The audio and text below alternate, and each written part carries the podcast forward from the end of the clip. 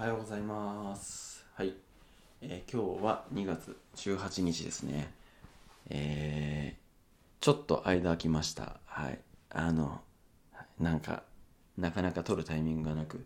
ていうのは、ただの言い訳で、はい。ちょこちょこ撮れたはずなんですけど、はい。それを後回し後回しみたいな感じになっていたら、もう18日になってました。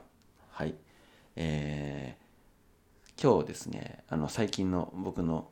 状態というかねあの出来事でなんか結構ね花粉症にやられてる感じがあります。はい。あー去年はやっぱりあのみんな揃ってマスクをつけ始めたりとかしてたっていうのがあるのか結構ねあの普段そこそこ花粉症にやられてそれを自分でお灸をしたりとかっていうのでまあしのいでっていう感じなんですけど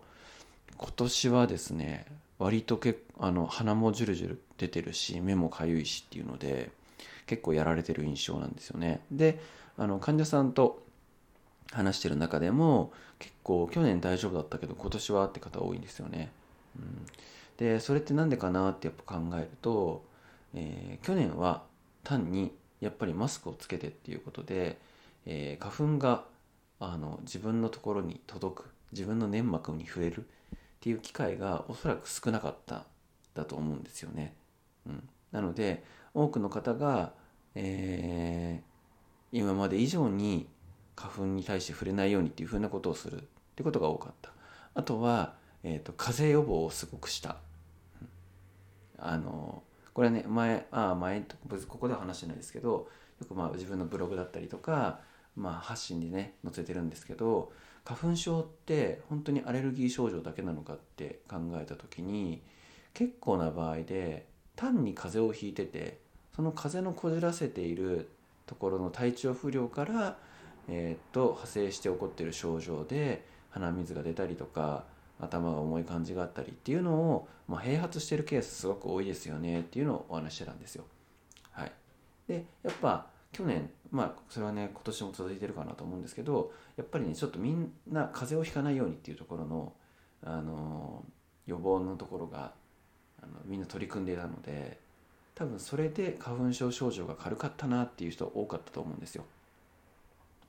でもまあこれはね僕が言えることなので皆さんもそういうとこあるんかなと思うんですけどやっぱり今ねその事態がなんか長く伸びていてあのまあ風邪ねひかない方がいいに決まってるんですけどやっぱ去年の今頃と比べると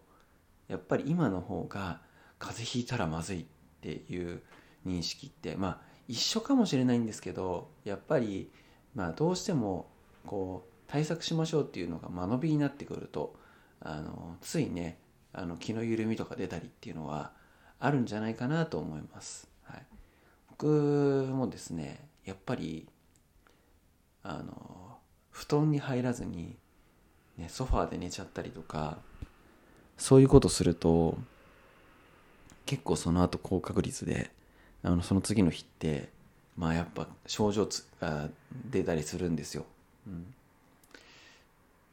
なんでねあのやっぱりそういうことも含めて言えるのはあの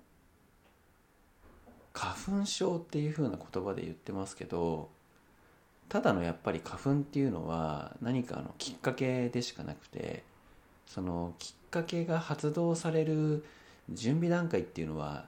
十分その人その人がやってるっていう話だなっていうふうに思います、はい、特に僕は自分がそうなのでなおさら思うんですよね、うん、やっぱり、まあ、不節制だったりとかあの睡眠不足だったりとかまあ最近で言うとあとは去年と今年で違うのはかなりの方が呼吸が浅くなってると思います。マスクつけっぱなしだったりっていうのがあるので、うん、そういう体の機能が落ちていたりとか上がりきあの機能が発揮十分発揮されないような状態を作っていた上で花粉がやってきてそれに対してうまく反応できなくて症状が出てる。っていうのがうまく反応というかうまく対応できなくて反応しちゃってるのが正しい表現かな。あのそういうところでね出てる症状っていうのがすごく多いなっていう風な印象です。ね、でまさに今年やられてる自分があ本当にまさに自分の不節制から起こってるものだなっていうふうに感じるので、はい、それをまあ今日から 改めようと思う意味もありこんなことを喋ってます、はい、やっぱりあの振り返ってみると去年から今年にっていうかまあ今日今日までですかねかけてやっぱりまず言えることは相当運動量が落ちてます。はい。ね。今年はなんだかんだちょこちょこ走ったりとかしてたんですけどそれでもやっぱ全体の運動する量っていうのはかなり減ってるなっていう印象です。そしてやっぱマスクをつけてる時間が長いので意識的に呼吸をしないとどうしても浅くなってしまうなっていうのが自分の感じるところです、ね、あとは、えー、家にいる時間が長い分その外気をたくさん吸ってっていう機会がすごい減ってるなっていう印象なんですよ、うん、なのでいつも外に出てていつもたくさんその埃だったり塵を吸ってる人とそういうことがあんまない中外出た時に大気にたくさん花粉とかがね増えてるわけじゃないですか。空気中にあるその花粉だけじゃないですけどねそういう細かなその要は不純物というかゴミというかでそういうものがあってそれに過剰反応しちゃってるっていうのは普段外に出る機会が減ったっていうのもかなりあるんじゃないかなっていう印象です。はい。ね、なのでまあまあひっくるめて言うと花粉症って言ってるけど花粉のせいじゃなくて、まあ、ほぼこっちの問題じゃんっていうところ、うん、なんだかんだやっぱそこなんだよねっていうのをまあ思いつつ、はい、目のかゆさと鼻水ジュルジュルに最近やられている平田でした。はい。ね、あの花粉症って名前が付いてるせいですごい花粉が悪者な感じがするしアレルギー検査とかでねその花粉の杉だったりヒノキだったりでもうグーンって飛び抜けて出てる方いらっしゃると思うんですけど、ね、その方僕アレルギー検査したことないんでちょっと分かんないんですけどその方も100発100中花粉がたくさん飛んでる日にやられてるかって言われるとそんなことでもないと思うんですよ、うん、まあそうだったらごめんなさい。はい。ただやっぱムラがあるはずなんですよね。症状に対しても。なのでもちろんアレルギーっていうのは、まあ、アレルギーって言ったら好き嫌いですよね。そう。だ嫌いな人と一緒にいてもそれで荒れる日もあれば一緒にいたけどどうにかなる日もあるってとこじゃないですか。まあ嫌いな人には嫌いなことには変わらないんだけどみたいなね、はい、意外とあのやりようはある。っていうふうに考えてもらってね、どうにかなるアレルギーっていうのもありますんでそれがねあのアナフィラキシーショックとかね今ワクチンのこととかでいろいろテレビで言ったりとかありますけどそういう反応が出てしまうっていうふうなものは本当に命に関わるものなのでやっぱり排除しなきゃいけないなるべく避けなきゃいけないってものかなと思いますけどあのね花粉症っていうところで花粉を吸ったことによってショック症状が起こってしまうっていうのはあんまり聞いたことないです。なのでアレルギー検査に出てるからといえ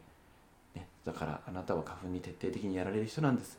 というわけでもなかったりするこれはいろんなことにおいて言えると思うんですけど、は